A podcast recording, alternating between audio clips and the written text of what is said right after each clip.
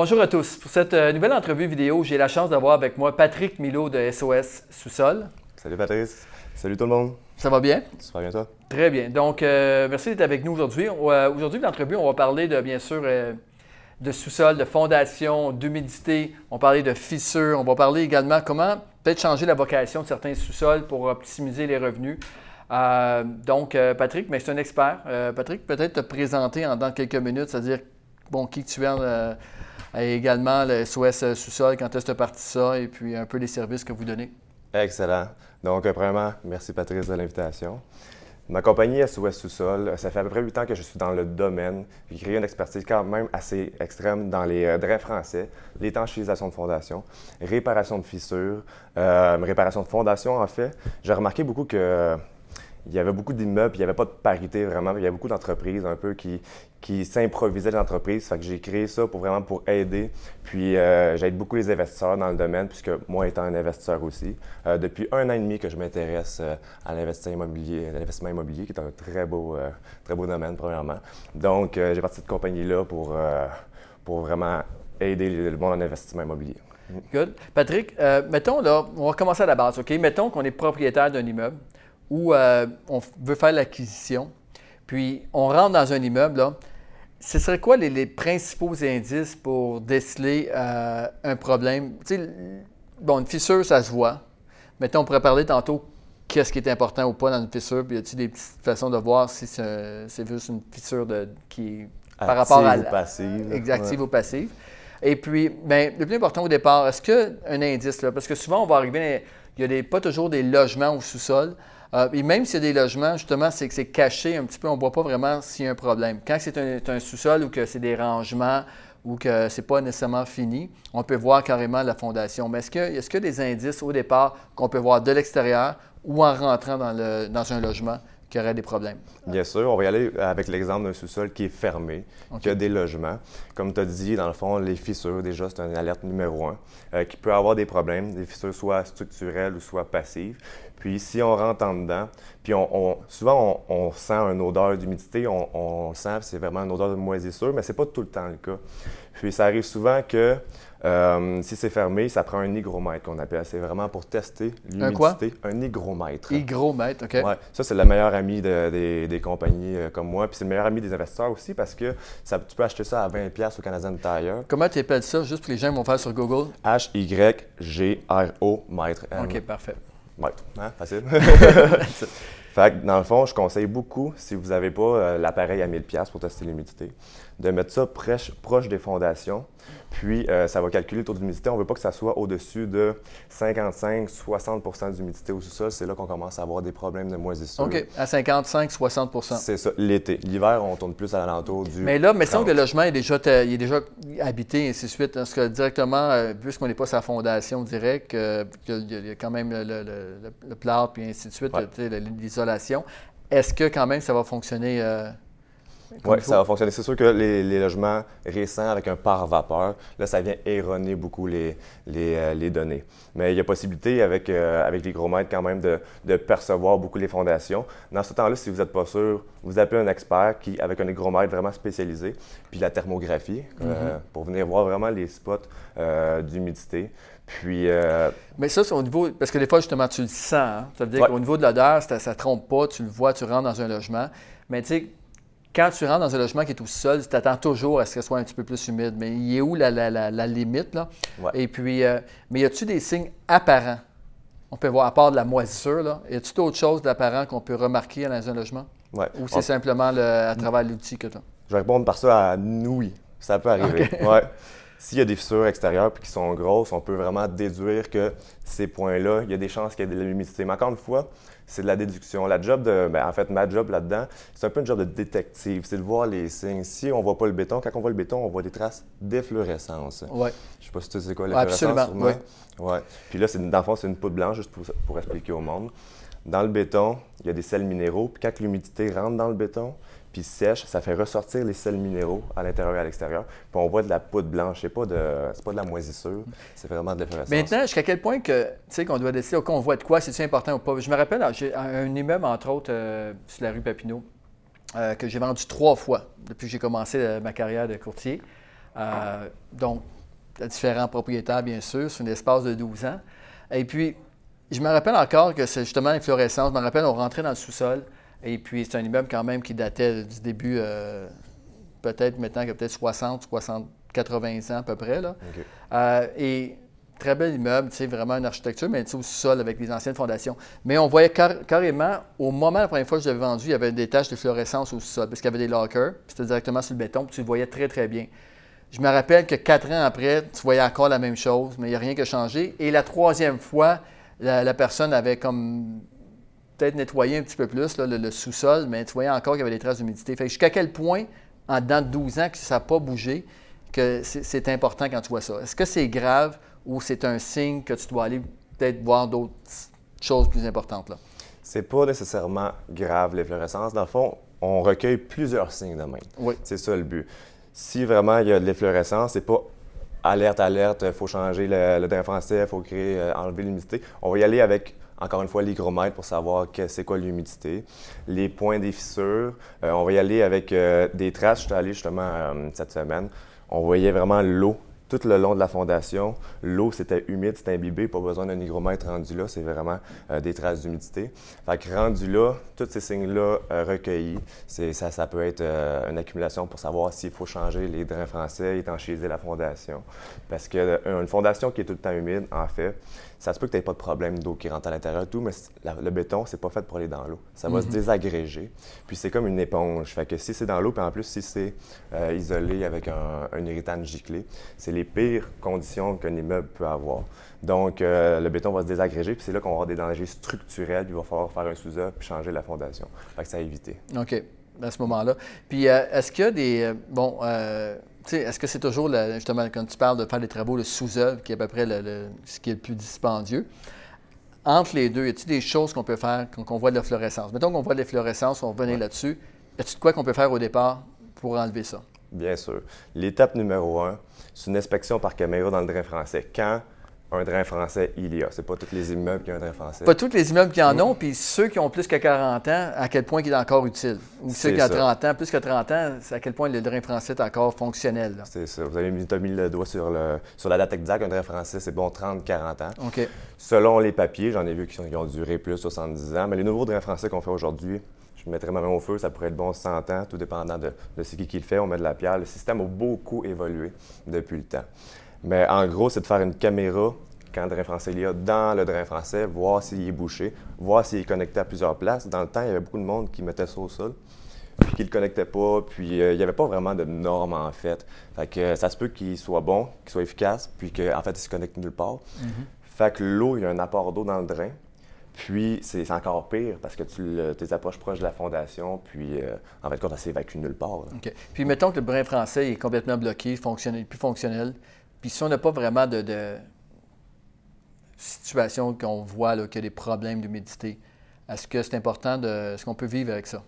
S'il n'y a pas de problème d'humidité, il y a pas de, vous pouvez vivre avec ça. Parce que le, terrain, naturellement, euh, s'écoule naturellement comme il faut. Ça amène un bon point.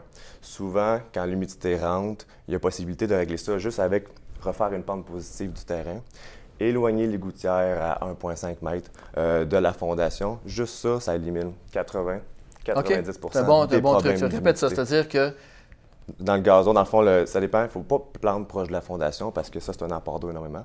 Donc, une pente positive en gazon, en terre, euh, que je dirais pas trop perméable, une terre qui vient vraiment écouler l'eau vers l'extérieur, puis éloigner les gouttières. On s'entend que l'eau du toit, tout dépendant si c'est toit plat ou il y a beaucoup de toits plats en, multilogement. En fait, la majorité, oui. La majorité, en fait. Oui. Il faut recueillir l'eau puis l'emmener ailleurs parce que sinon, tu as beau avoir le meilleur système de drain français. Euh, ça se peut que ça ne fonctionne pas, puis qu'il y ait trop d'eau, trop d'apports. tu parlais des pentes négatives. Euh, positives. Positives, c'est-à-dire que tu vas négatif, c'est quand les pentes sont vers l'immeuble. C'est ça. Et là, de, refaire un peu le, terrain pour écouler. écouler Juste ça, ça peut changer le problème. Parfait. également, on, tant qu'à parler de, fondation, là, souvent on va tomber sur des immeubles que c'est des blocs de béton. il va y avoir, même dans les vieux quartiers comme Hochelaga, Rosemont, Plateau, euh, quand tu vas tomber dans des 6-8 logements, là, tu vas souvent avoir des vieux immeubles. Puis ça va être des, euh, des, fondations en pierre de moellon. Oui. OK? Je sais pas, je en moellon, oui, c'est ça. OK. Qu'est-ce que tu penses de ça? Quand on tombe sur des blocs de béton ou euh, du moellon? Je suis content que tu me poses la question parce que un investisseur, quelqu'un qui voit ça habituellement, moellon, euh, bloc de béton, c'est un no-way. J'entends beaucoup de monde, des inspecteurs, des, professionnels dans le domaine, euh, des investisseurs. Non, moi, jamais un bloc, jamais des blocs de béton, jamais moellon. Oui, ça peut être bon. Encore une fois, un oui. Ça dépend vraiment de l'écoulement de l'eau. Encore une fois, pas de 2% parce que le fait que c'est pas bon des blocs de béton, c'est parce que la terre crée une poussée latérale sur les fondations. Puis les blocs, c'est solide, de même, mais pas de même. Donc, si c'est de l'argile, euh, si euh, la pente sont négatives puis il y a beaucoup d'eau, l'hiver, même l'été, ça a une grosse poussée hydrostatique de l'eau. Puis l'hiver, avec le gel au Québec, on s'entend qu'on a des gros hivers, ça vient vraiment pousser. Puis c'est ça le danger des, euh, des fondations de, de blocs. Le moellon, le danger, c'est que dans le temps, il faisait le, le mortier avec la chaux le, béton, mais c'est plus du mortier. Puis, euh, ça se désagrège. Il n'y a pas de qualité là-dedans, il n'y avait pas de normes. Donc, le mortier est souvent à refaire alentour des pierres. Puis, il faudrait imperméabiliser le tout. Mais quand même, hein, ça, c'est des immeubles qui ont 100 ans en ce moment-là. En 2018, là, beaucoup de quartiers qui ont été construits entre 1905 et 1925 à Montréal, euh, qu'on parlait tantôt à Schlager, Rosemont, euh, le Plateau. Et on voit ça, puis ça tient encore. mais, ça tient. Mais, souvent, c'est quand tu vas en bas, et là, tu fais juste rentrer un tournevis et ça, ça passe, carrément. Là. Et là, c'est impressionnant parce que tu t'aperçois qu'il n'y a plus rien qui tient pierre ensemble. C'est en plein ça. Mais l'avantage, c'est que dans le temps, ils faisaient ça plus gros, plus massif. Fait qu'il y en a beaucoup qui tiennent encore. C'est vrai, parce que souvent, ça peut avoir euh, à peu près deux pieds, euh, deux, trois pieds de, de, de, large. Ça. Mais l'humidité peut rentrer parce que là, vraiment, c'est un apport. Euh, on peut passer un tournevis, l'humidité peut rentrer. Maintenant, OK, fait que ça, c'est important. Fait que on a parlé de, blocs de béton, le moellon avant de rentrer euh, dans les travaux de sous-œuvre, OK, parce que mettons qu'on a un problème majeur, est-ce qu'on peut parler juste aussi de fissures? Ça, c'est un des problèmes les plus récurrents qu'on voit dans les inspections de blocs appartements, c'est les fissures. Euh, et là, on regarde un mur, que ce soit la partie du mur de briques, la, fondation, puis tu vois, ça peut suivre. Et là, tu commences à jouer l'expert un peu, OK, ça, c'est pas gros. là, des fois, tu vois que tu peux carrément rentrer ton doigt dedans, ça vraiment c'est important. Des fois, c'est juste le crépi, mais tu n'es pas sûr que c'est juste le crépi qui est fissuré. Est-ce que tu pourrais peut-être nous faire un, petit résumé en deux minutes de, voir qu'est-ce qui est une bonne fissure? C'est-à-dire qu'il n'y a pas de bonne fissure. Dangereuse. Dangereuse ou pas, oui. Active, passive, bien sûr. Dans le fond, notre meilleur ami, c'est les, bâtiments en briques dans ce cas-là. On s'entend, il y a quand même d'autres moyens de le savoir. Mais euh, les fissures qui sont situées, un, à la même distance que l'autre, mais de l'autre bord, qui, sont, qui se rejoignent. Souvent. Quand tu parles, mettons, d'un côté est puis côté ouest de, l'immeuble. OK. Un peu Ou nord-sud, c'est-à-dire euh, complètement, pas sur le même mur, mais complètement à l'opposé. En plein ça. Là, si on voit la dalle de béton, puis en plus qu'il y a une fissure, c'est une grosse alerte comme quoi qu'il y, a un, bord de la maison, ben, du bloc, euh, du multilogement qui s'est affaissé carrément. Là, reste à savoir si ça va continuer à s'affaisser. Là, c'est des tests vraiment plus euh, expérimentés. Puis ça, c'est un, danger structurel, premièrement. Puis quand c'est des, des façades en briques, on voit des lézardes qui montent. Ça, c'est une première alerte. Fissure en briques, lézardes qui montent, danger structurel. C'est un alerte numéro un. Puis comment te voir si c'est à côté, comme on dit? parce que quand tu vas voir le propriétaire se promène, ah, ça fait depuis que je l'ai acheté que c'est comme ça. C'est ça. Des fois, ça fait 25 ans. Et c'est souvent le cas, c'est vrai. Euh, maintenant, comment voir si ça bouge encore ou pas? Puis, euh, tu sais, à un moment donné, quand on achète un immeuble, on voit ça gros, et finalement, on renégocie après inspection. Et, finalement, c'est drôle parce que le propriétaire qui a réussi à négocier puis qui a allé chercher des sous pour ça, on se ramasse cinq ans après, huit ans après, il nous rappelle pour vendre des meubles puis il n'a jamais fait la job. C'est pas plus gros que c'était. Mm. Euh, fait que c'est important de voir, est-ce que, euh, comme je te dis, qu'est-ce qui fait que c'est une passive ou euh, active? active? passive. C'est beaucoup l'historique. Encore une fois, un job un peu de, de détective, c'est de savoir est-ce qu'il y a de la poussière? Est-ce que les toiles d'araignée, ça va en dire beaucoup dans la fissure? S'il n'y en a pas, il n'y a rien. Euh, pas de terre qui rentre parce que ça bouge puis ça grossit encore. Donc, euh, c'est beaucoup de, jaser avec le propriétaire. Encore une fois, on espère sa bonne foi. Savoir est-ce qu'elle a grossi. Souvent, on, met vraiment, de calculer la fissure. Après ça, dans un mois, dans un an, elle est rendue grosse comment? Savoir si elle a grossi. Mais ça, c'est vrai, quand on est propriétaire, ça nous permet de voir un peu si elle est active ou passive en tant que propriétaire parce qu'on peut mesurer justement. Il y a comme des. Euh, des, je me rappelle, j'ai avoir vu ça à plusieurs occasions, qui mettent un genre de tape, là, puis voient si ça va déchirer ou pas. C'est en plein ça. Mm. Maintenant, quand tu veux acquérir un immeuble, tu es dans ton inspection, ton inspecteur dit il y a une fissure là. puis lui, il doit rapporter tout ce qu'il a, mais sans nécessairement donner de solution. Qu'est-ce qu'on fait à ce moment-là? Comment on fait pour voir si c'est important ou pas? Si c'est dangereux ou pas? Dans le fond, encore une fois, c'est les lézardes. C'est vraiment savoir les cadres de fenêtres, les portes, les ouvertures, savoir si le joint de caulking, regardez bien ça, à moins qu'il ait été récemment fait, les joints de caulking vont venir décoller des coins de fenêtre. La fenêtre va mal ouvrir. Il y en a même qui vont être craqués des fenêtres parce qu'il y a une trop grosse pression. Ça, c'est un gros signe de danger structurel. Puis, tu sais, ça a souvent rapport aussi avec l'âge de l'immeuble.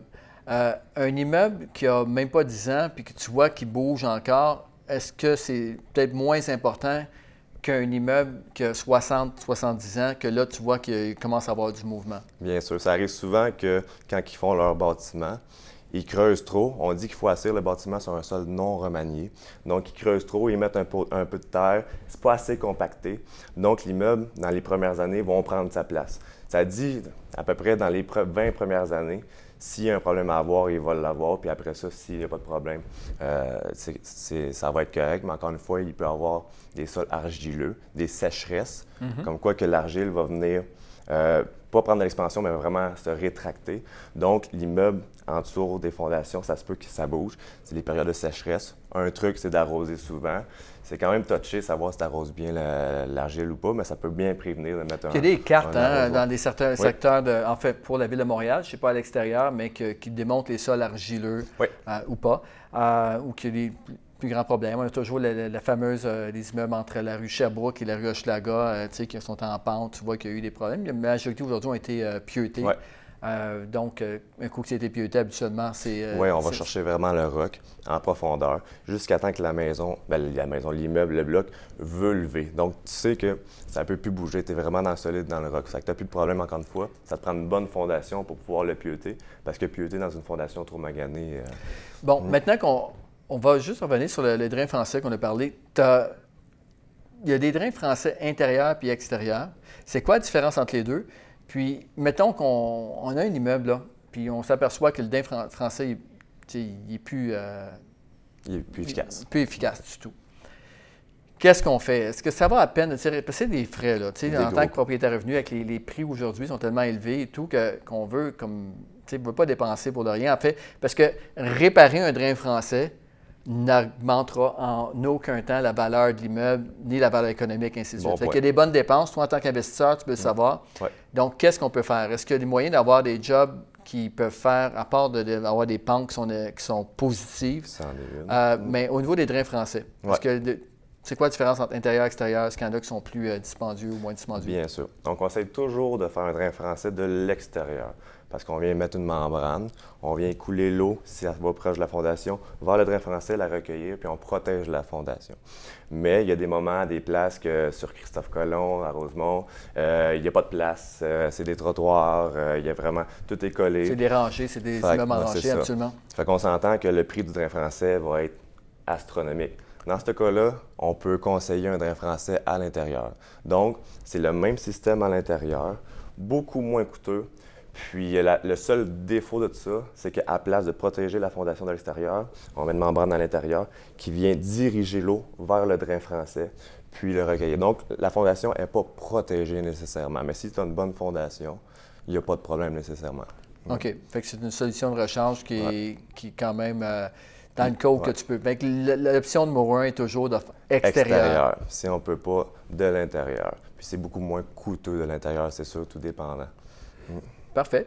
Euh, maintenant, euh, on parlait tantôt aussi euh, d'optimiser, hein, parce qu'on était mangé ensemble avant, bien sûr. On a parlé, et puis on parlait de l'optimisation d'immeubles. Et souvent, moi, je vais rentrer dans, dans des immeubles, je vais faire des visites lorsqu'on va chercher des contrats de courtage pour mettre des immeubles en vente. Et là, on, voit des immeubles où il y a des lockers en bas. Puis, tu sais, tu rentres, même en tant qu'investisseur, tu vas rentrer dans l'immeuble, tu te dis, ah, il me semble que je ferais un appartement ici. Souvent, l'appart, euh, tu sais, des fois, c'est comme impraticable, mais des fois, tu vas voir que c'est juste des sous-sols qui ont sept pieds seulement, euh, tu sais, qui manquent peut-être un ou deux pieds pour pouvoir faire un logement. Des fenêtres sont petites, parce que bien sûr, où il n'y a pas de fenêtre. Est-ce qu'il y a moyen de détecter, est-ce qu'il y a des signes, là, puis est-ce que vous faites ça, vous, à la compagnie, euh, de voir, ben, OK, mais mettons que je peux juste creuser deux pieds à travers tout l'espace de locker qu'il y a là, refaire euh, des, fenêtres comme il faut, des ouvertures, puis rajouter un logement. Parce que quand c'est rendu qu'on parle de. 80 000, 100 000, 120 000 la porte dans les secteurs. Euh, on s'entend bien sûr qu'une porte de. Faut faire attention pendant une porte. Une porte de sous-sol vaut peut-être moins qu'en haut, mais ça vaut quand même des revenus importants. Oui, c'est ça. Euh, donc, à ce moment-là, est-ce que tu peux aider un propriétaire à, qui se pose la question s'il peut faire un logement ou pas? Bien sûr. Notre meilleur ami dans là-dedans, si on veut faire ça, c'est la ville. Maintenant qu'on parle de la ville de Montréal, il y a des arrondissements qui veulent, des arrondissements qui ne veulent pas. Des arrondissements qui veulent que le, sous-sol soit la moitié au-dessus de la terre puis la moitié en dessous, c'est-à-dire beaucoup plus haut. Fait que notre meilleur ami, c'est la ville. Si la ville accepte le projet, souvent, il faut grossir les fenêtres, comme tu as dit, si les fenêtres sont trop petites pour le. Fait que là, vous, vous rentrez là-dedans, pas de problème. Vous rentrez, vous creusez. On creuse plus creux, on défait la dalle, on creuse, mettons, deux pieds plus creux. Soit qu'il y a l'option descendre la terre en 45 degrés parce que dans le fond, tu veux soutenir ton sol. Fait que la terre en 45 degrés maintient ta, fondation, mais on perd de l'espace parce qu'on va recouler du béton à l'intérieur. Soit qu'on creuse, on va en dessous de la fondation, puis qu'on vient mettre des pieux, ben des pieux, des, des, euh, des, poteaux, puis qu'on vient recouler. Ça, c'est des coûts beaucoup moindres. On parle de, ça peut aller 25, 50 000, mais tout dépendant des projets. OK. Mais à 25 000, euh, compte tenu que ça se peut se vendre à 80 000 de plus euh, la, porte, on dit 80 000 ou 100 000, euh, ça peut être intéressant. Là. Ça peut être très, très intéressant.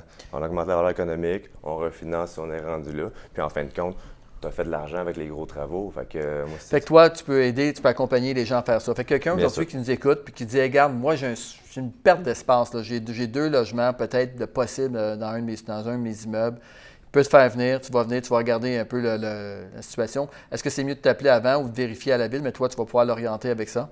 Oui, je vais pouvoir l'orienter, m'appeler avant. Puis si, les démarches sont faites avec la ville, je vais pouvoir l'aider aussi, l'accompagner là-dedans. Puis c'est quand même capoté quand tu regardes ça que tu peux faire quoi? Deux logements de 9, de, à 900 au sous-sol, mettons un, 6 logements euh, standard. Puis ça fait 1800 par, mettons, par. Je suis dans les chiffres à peu près à Montréal, à Rosemont. Bien sûr. Par, bien sûr. par, ben, en plus, beaucoup plus. Si parce qu'il ne faut pas oublier que les deux logements que tu vas relouer, oui, sont au sol, mais sont, en, sont neufs sont neufs. Donc, à ce moment-là, tu vas être capable de les louer souvent au même prix que ceux de plus haut qui ne sont pas rénovés à neuf euh, complètement. C'est ça, c'est capoté. Faites les chiffres, ceux qui savent peuvent calculer ça, mais on peut, on peut augmenter la valeur de, de, 150, 200 000, tout dépendant du secteur, tout dépendant de la mhm. recherche. Fait que les travaux valent la peine. Maintenant, est-ce que y a-t-il une certaine règle de, de pouce qu'on peut se dire quand on rentre dans un sol, si ça peut être converti, à part la ville? Est-ce que quoi qu'on peut voir tout de suite, euh, y a-t-il un nombre de pieds? Euh? Oui, bien, dans le fond, c'est très dur de déterminer, comme un peu tous les entrepreneurs disent, quand on demande les prix, c'est très dur de déterminer, puis ça dépend de la fondation, s'il est solide et tout. il n'y a pas vraiment de règle de pouce en tant que descendre. Si tu veux changer un vide sanitaire, puis faire un logement, ça aussi, ça peut être possible. Même pour un vide sanitaire? Oui. Ça peut être possible. Là, le tuyau d'égout va être haut, il va falloir faire une pompe à marde, qu'on dit, puis tout recueillir, puis l'envoyer. Ben, encore une fois, c'est une grosse gestion avec la ville puis les permis.